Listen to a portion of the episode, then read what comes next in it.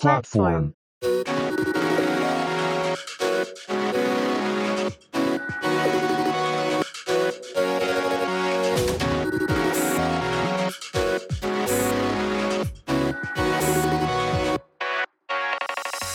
こんにちは。プラットフォームのパーソナリティの石橋と、たるみです。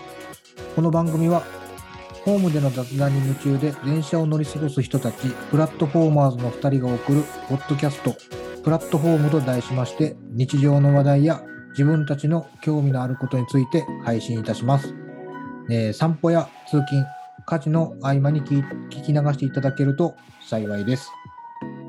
えー私はよく晩酌をするのですが、えー、アサヒスーパードライが発売36年目にして、えー初のリニューアルということで、先日飲ませていただきました。新旧どちらが美味しいと感じるかは好みによると思うのですが、私はアサヒの挑戦する意思に対して強く興味を抱きまして、えー自分も変わることを恐れずに前向きに物事に取り組もうと思いました。はい。えー僕、なるみの方はですね、そんなに気を張らずにですね、まず、この、えー収録がですね、奥さんにバレることがないっていうことをですね、ちょっと目指して、バレたらちょっとどうやって謝ろうかなって考えてます。こんな社会人2人がお送りするですね、プラットフォームですね、ぜひよろしくお願いします。はい。ではですね、さて、今回は第1回目の配信です。えー一つのお題に対して2人で話し合おうと思っています。今回のお題は東京論ということで、どうですかね、石橋さん。こう東京、東京論、ひ難しいかもしれないですけど、一言で言ってみると、疲れる、疲れる、ドライ、ドライ、カオス。カオス。たそうポジティブなイメージはないですね。ないですね。全然ポジティブなイメージは、私はないですね。まあ、ただ、すそうですね、あの、やる気に満ち満ち溢れている人がいる世界っていうのが東京で、それが疲れるってことなので、なんかこう、ネガティブなイメージに最終的になってますけど、そもそもポジティブに始まっているっていうふうに捉えてますけどね。そうあまあ、今回このテーマにしたのは、まあ、このテーマってたまにやろうかなと思ってるんですけど、あの、はい。もともと僕も石橋さんも東京の出身者ではなくて、で、まあ、自分に一時期東京にいただきましたけど、まあ、地方在住の、えーと中年男性二人が抱える、ええええまあ、その、なんていうんですかね、ジレンマとともにですね、でまあ、はい全部東京で動いているかもしれないなっていう、あの、い自分としては思いがあって、まあ、はいそれをちょっと聞いてみて、まあ、テーマにしようかなっていうのが、まあ、第1回目。全然重重いわけじゃなくて。はい。で、えーまあ、東京には知り合い多いじゃないですか。うんあの、しなんていうんですかね、知人も含めて、元同僚も含めて、はい。はいそれを見ても疲れるっていうイメージが多いかなっていうところなんですか？いやいや、そういうわけではなくてですね。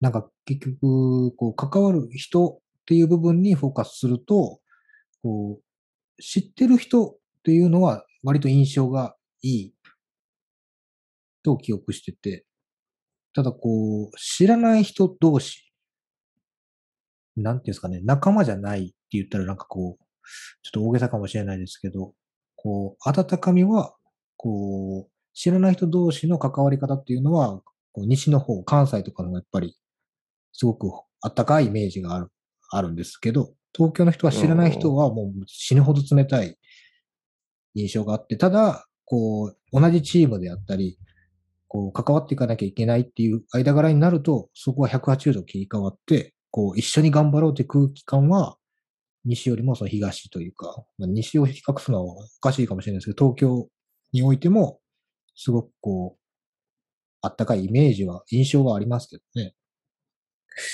ないけどね、全然。な、ないの？いや、まあ、爪、まあ、ドライな部分、まあ、熱い人はね、やっぱ、あのあそこってやっぱ、その、根っからの東京の人って少ないかなっていうのは自分も思っていて、で、まあ、だからこそ、その人と人のつながりとこう、深くしすぎないっていうところのうん、それはまあ気遣いとしてもね、あるのかなっていうふうには思ってます。もともと、あれですね、そのサラリーマンになる前っていうのもちょこちょこ東京には行ってたんですよね。まあ、ちょこちょこ行ってましたね。その、昔、そのバンド活動をしていたこともあって、うんまあ、その、東京に、こう、演奏しに行く、ライブしに行くっていうのは過去にもありましたね。その際に出会う人たちは東京の人なんですか？そのそれとも、それもまたいろんな地域から集まってきた人と会うみたいな感じなんですか？その親しくなった人は、まあ、そこまでいないんですけど、ただ、やっぱりその今、成美さんもおっしゃったように、東京に来ている東京じゃない人たちなんですよね。うん。出身が東京ではない人たちが多かったので、まあその、やっぱりその、なんていうんですか、東京の人がどうというよりは、東京に行く人がどうっていう、そのバンド活動をしに行く、音楽で成功したい人たちが集まる場所みたいな感じですかね。それであの音楽するにしても、その仕事するにしても、やっぱはい中心は東京かなって思うことってああったんですか？まあありましたね。なんか東京に行かなきゃ始まらないみたいなののはやっぱ感じてましたね。まあ、とはいえ、じゃあ自分が行くのかって言った時には、あまり、そう、じゃあ行ってみようっていうふうには考えてなかったですけどね。うんうん。じゃあちょっと別の視点からいくと、その東京、東京と食？東京といえば何みたいな食べ物とかってありますか？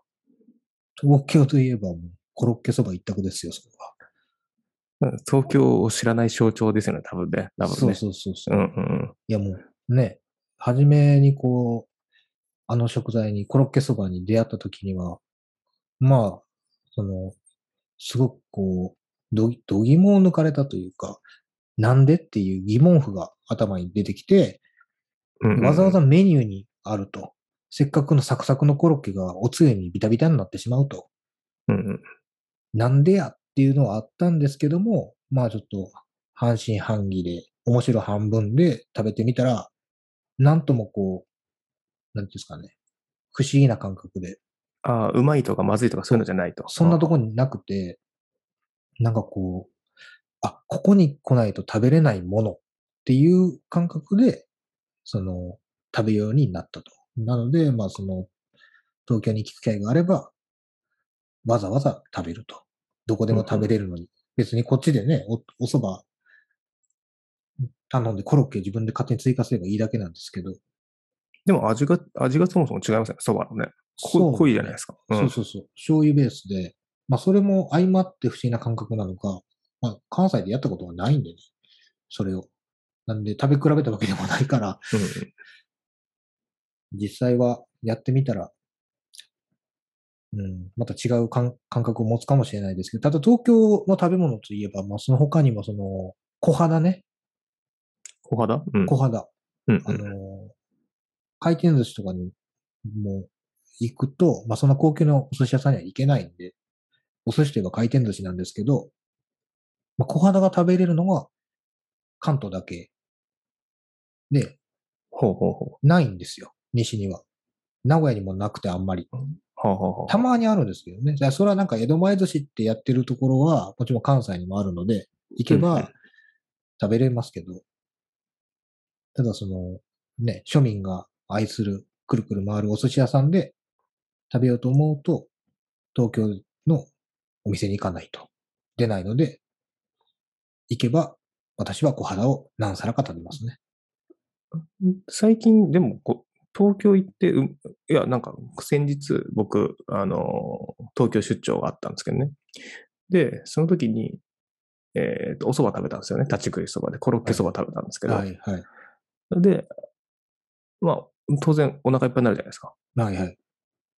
でね、まあ、一泊で行ってたんですけど、なんかね、惜しいことしたなと思ったんですよね。ここで、この一食を失ってしまったと思って。いやいや、いやまあまあまあ、それはもう考え方はそれぞれでしょうけど、別に失ってはいないですから。こう、大切な、こう、で、言っちゃえばさ、い一日に3回ある食事ポイントのはいライフを1個失ったわけですよ。はいはい。なんかで全然コロッケそばでいいでしょ、それは。なんですかね、カードをコロッケそばを切るっていうこと、多分ととはいえ、多分もう一回また、来月とか再来月とかね、また出張があった際には、選択する可能性もあるんですよね。そのまあまあまあ。はい。出張した時には食べるものみたいな。はい。だから、まだそう考えてるうちはね、その、東京にもす染ま、どっかで染まってる、染まりたいじゃなくて、ね、なんか東京憧れみたいなのがまだ残ってるんでしょうね。その、途中すん 2, 2年住んだりとかもしましたけど、かなと思いましたね。でもそれは、んなんですかね、海外旅行、観光地行ったらこれを食うみたいなそういったそのミーハー魂的なところもあるかもしれないですけどね。まあまあまあ。まあ、ただね、こう、食事で満たしてるのはお腹だけかって話じゃないですか。だか気持ちをみ満たせるんであれば別にそれはコロッケそばでもいいでしょ。あの、ね、ハワイ行ってロコモコ食うのか知らないですけど、行ったことないんで。うんうんうんだからそれは、現地で、まあ、美味しいものを食べるっていうのは、ももちろん一つの楽しみかもしれないですけど。うんまあでも、コロッケそばで満たされてるのは多分お腹じゃないんですよ、きっと。心なんです。じゃあ、まあ、食事編はそれで、で、東京、じゃあ、例えば建物、東京の象徴として、パッと浮かぶのは何なんですか？それはもう東京タワーでしょ。うん、行ったことあります？あります、あります。高見沢さんがいましたよ。吉田拓郎さんとロケしてましたね。あ、たまたま行った時に。そうそうそうそうそれはいないつ行ったんですか修学旅行とかでいやいや、それはね、あれはね、バンドでライブで遠征行った時に、中日みたいなのがあって、なんかそうんの、東京でやって、一日空けて横浜だか千葉だかなんか忘れましたけど、その間に、まあ、せっかくやから、どっか行こうかってなって、で東京タワー行ったことなかったから、う、うんうん。東京タワー行こうってなって、今、今のさ、東京タワー行ったことなかったからって言ってたじゃないですか。はい東京タワー以外で行ったことあるところはどこなんですか？その、東京といえばっていう。行ったことある？それラランドマーク的なものでどうですか？そうそうそうそう、ライブハウスとか置いといてね。それはだって、こう、必要事項として行くわけでしょ？バンドマンだったら。あそうそうそうそうそそうう。そえそれは、こう、浅草寺う。あ、もうあるんですか？ないですね。ないです。うん。例えば、えっ、と、お台場の、えっ、と、フジテレビの本社とか、ああ、ないです、ないです。えっ、と、東京ドームとか。ああ、ない、行ってないですね。じゃあ、まあ、多分それはあれですかね、な中身として象徴としてい言っておくべきだなっていうのが東京タワーだったってことですか？近かったとかですか？多分ね、近かったんですよ。たたまたま通った時見えたんじゃないですかね。ちょっと曖昧ですけど、もう結構、あ何年前？それね、わわ若若さとしてノリでいい行こうやっていう感じになったって感じですか？とような気がします。まあ、とはいえね、もうね、20年ぐらい前の記憶なんですよ、これ。うんうん。で、今、今行くとしたら、今？うん。東京タワーかな。アップデート、だってす、まあ、もうずっとアップデートされてないですね。いや違う違う東京、東京っていう象徴がね。まあ、確かに、あ確かにアップデートされてないですね。全く、全くされてないですけど、こう、今ほら東京タワー行ったら、言うたらさっきも言ったように20年前なんですよ、行ってんのがね。うん。だから行ってみたいっていうのは今ちょっとふと思ったんですよ。だからそれこそスカイツリーでもいいですけど、うんうん。ここで改めて東京タワー行った時に感覚違うのかなとか、感じ方変わるのかなみたいなのはちょっと今、よよぎりましたね。まあ、それはありますよ、他にも。それは、そういうことね、浅草だって行ったことないし、なんだっけ、さっき言ってたやつ、築地とかね、はいはいはい。行ったことないし、ディズニーランドはどれくらい行ってないですか？ディズニーランドはね、妹の結婚式以来行ってないですね。でもそれも、あの、ホテル、隣接してるホテル、うんうん。ミラ、ミラコスタ？はいはいはいはあそこに行って、で、次の日、ディズニーシーだかランドで遊べるよっていう話だったんですけど、私は友達に会いに渋谷行っちゃいましたね。い。ああ、実質、ミッキーには会えてませんけどね。はいはい。あ、でも結婚式に出てきたんですよ、ミッキーが。あ、じゃあ思い出は持って帰れたんですね。思いだね。全然、今思い出したぐらいで全然持って帰ってないですけどね。うん。思い出を。そっかそっか。新宿は？エリアで行くと。新宿はね、会社の研修ぐらいですか？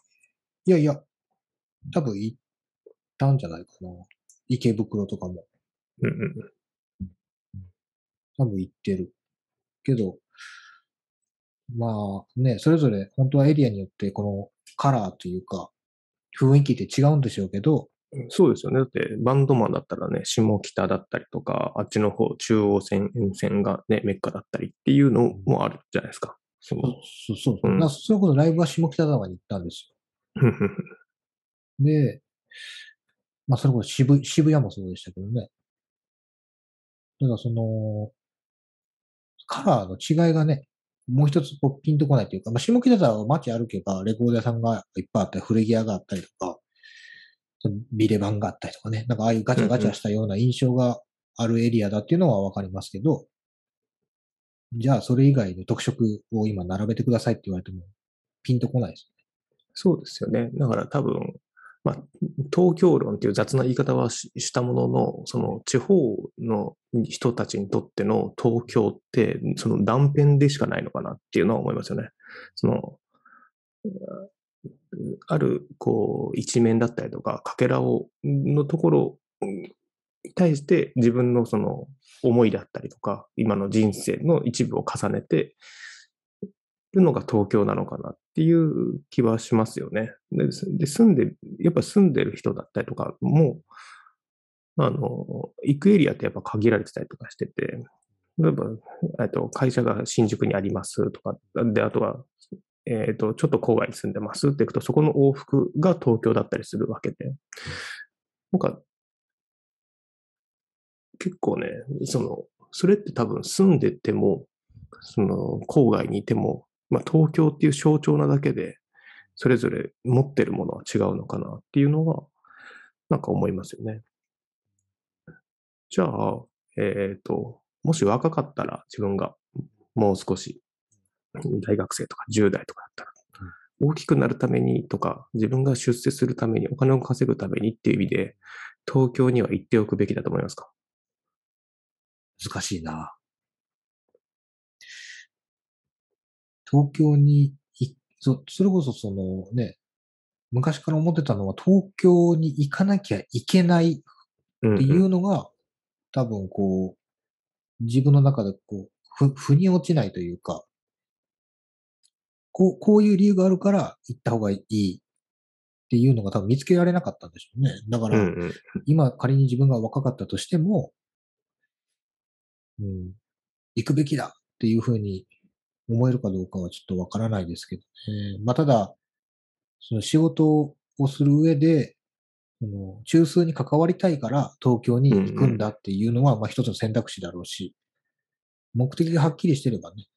そうですよね。で、いやいや、あの、その、自分がももし若かったらっていうよりも、その若い時の自分にアドバイス、まあ今の自分がね、年齢を重ねた自分がアドバイスをするとしたらですね、そのタイムスリップしてバックトゥーザフューチャーで、お前はこうするべきだってアドバイスをしに行くとしたら、まあ、東京にい、ね、行ってない君は今の俺やでって言ったら、もうそれだけで、あ、じゃあ行っとく、行ってきますってなるかもしれないですね。昔の自分あは。ーうんうんうん。まあ、ただそれがいいか悪いかはわからないですけどね。答えが、まあ、どうですかね、その、踏ん切りがつけやすい人だったら答えの水がスッと出るかもしれないですよね。その、行って1、2年で帰ってくる人もいれば、うん。水が合わないから、水が合わないから、えっ、と、東京での成功を諦めるなのか、水が合わないから、これは自分に合ってないものなんだって、すっぱりや諦めるとかね。あったのかなと思いますけどね。だからそういった意味では、なんだろうな、一つの指標なのかなと思いつつ、なんかこう、グローバルな世界にとかって、そそういうちょっと、ね、大きいこと、広い視野でみたいなこと言うと、別に東京だけが全てじゃないっていう人もいたりするわけじゃないですか。まあまあ、そうでしょうね。で、もうそうなってくると、もう僕にしても、石橋さんにしても、もう想像の範囲を超えてきますよね。まあ、それは超えるでしょうね。経験しないからね。だって海外旅行行かれてないですもんね。海外旅行、海外に行かれてないですもんね。パスポートは持ってないっていう。そうそう、パスポートすら持ってないんで、だから東京には行こうと思えば行けるじゃないですか。まあ行ったこともありますよ。住んだことはないですけどね。はいはいはいはい。僕は海外に行ってみたいですね。それがもしかしたら、その、なんですか、行ったことない人にとってみれば、東京は一つのそう同じような場所になるかもしれないですね。行ってみたいっていう場所に。うんうん。ただこう、ね、自分の知人でもその、東京に行った人はもちろんいますよ。うんうん。そのバンドをやりにでもそうだし、まあ、その音楽関係の人ばっかでしたけど、その PA さんっていう音響を担当する人になりたいって言って、その東京に行った人もいましたけど、やっぱね、帰ってくるんですよね。うん何年か。だからそんな、そんな1年2年とかじゃないんでしょうけども、最終的に今東京にいないんですよ。ってなったら、結局その、まあ、東京に行く、行って成功するために行くっていうのは多分違うんじゃないかなって。そうじゃないですか。戻ってきた方は、まあまあ、何を成功とするかは置いといてたんですけど、はい戻っその東京に行って戻ってきた人っていうのは、まだつそのそういった職仕事を続けてるっていう前提なんですか？いや、もうね、まあまあ僕の知ってる人の数はもうすごく少ないんであれですけど、うんうん。や、やめてらっしゃるんですよ。うんうん。違うことをしてる。例えば結婚をして、そのまま違う、もう全然全く関係ない仕事をしているとかっていうのも人もいますし、ただその、なんですかね、成功するために行くんじゃなくっても、成功する人が行く場所というか、だからどこにいても成功するんだけども、結局、最終的には東京に行かざるをえ、え、行かざるを得なくなる。人が集まるのが東京。だそれでもそれに憧れて、またそれに群がる人たちが来るっていう。のが、あれですよね。今、今思った東京論ですよ。うんうん。だからすごくカオスなんです。やりたいこととやれる人の差がこう激しすぎて、だからあんまりこう、ポもともとはポジティブな印象なんだけども、ネガティブな感想が出てくるっていうのは、うんうん。夢とか希望を持っている人たちがどんどんどんどん脱落していくうんうん。場所、東京っていう。そうですよね。で、なんかお自分今思ったのは、そういったイメージを東京が発信しないっていうのは、圧倒的はにい東京で発成功している人たちの発信力の方が大きいからですよね。ああ、そうでしょうね。うん目立つんでしょうね。そうそうそうそう。目立つからこそ、えっ、と、そういった光り輝いているものに、やっぱりみんな群がっていくし、憧れていくし、で、まあ影の部分っていうのは、本当に影で見えない部分。まあでも、ただ、その、ま、ミクロな状態で自分の身近な人ってなると、やっぱり戻ってきてる人もいるし、はい大成功してる人っていうのはうん、そんなに見当たらないっていう、なんですかね。まあ幻想、ファンタジーですね。じゃあ、そうなってくるとね、東京ってね。そうね。うん。と東京もニューヨークも変わんないね。うん。そうね。まあ、ちょっと、今、なんて言うんだろうな、その、若く、若くないからこその東京論っていうのは、今、今日こんな感じで話した感じですけど、はいちょっとね、あの、知り合う人だったりとか、例えば、このポッドキャストのリスナーがどんどん増えていって、信仰を深める人が増えていったら、はい。もしかしたらまた、すいません。もしかしたらまたその感覚だったりとか、そのうん。自分が思うことっていうのが変わってくるかもしれないので、まあそれも含めてね、うん。まあ、出発地点っていう意味で、まあ今回プラットフォームっていう名前も付けたしっていうのでは、あの、我々もね、成長していけるといいのかなっていうところで、まあちょっと雑談ベースになってきましたけど、はい。ちょっと締めますか、じゃあ今日は。はい。はい。最後までお聞きいただきありがとうございます。この番組は Apple Podcast、Spotify、Google Podcast 等で配信しています。気に入っていただけたなら、えー番組のフォローをお願いいたします。次回からは1週間の気になる話題をいくつか拾い上げようと考えていますので、話の内容がもう少し広がるかと思います。基本的には毎週日曜日の正午更新を予定しておりますので、引き続きよろしくお願いいたします。プラットフォームお相手は石橋と、なるみでした。それでは良い1週間をお過ごしください。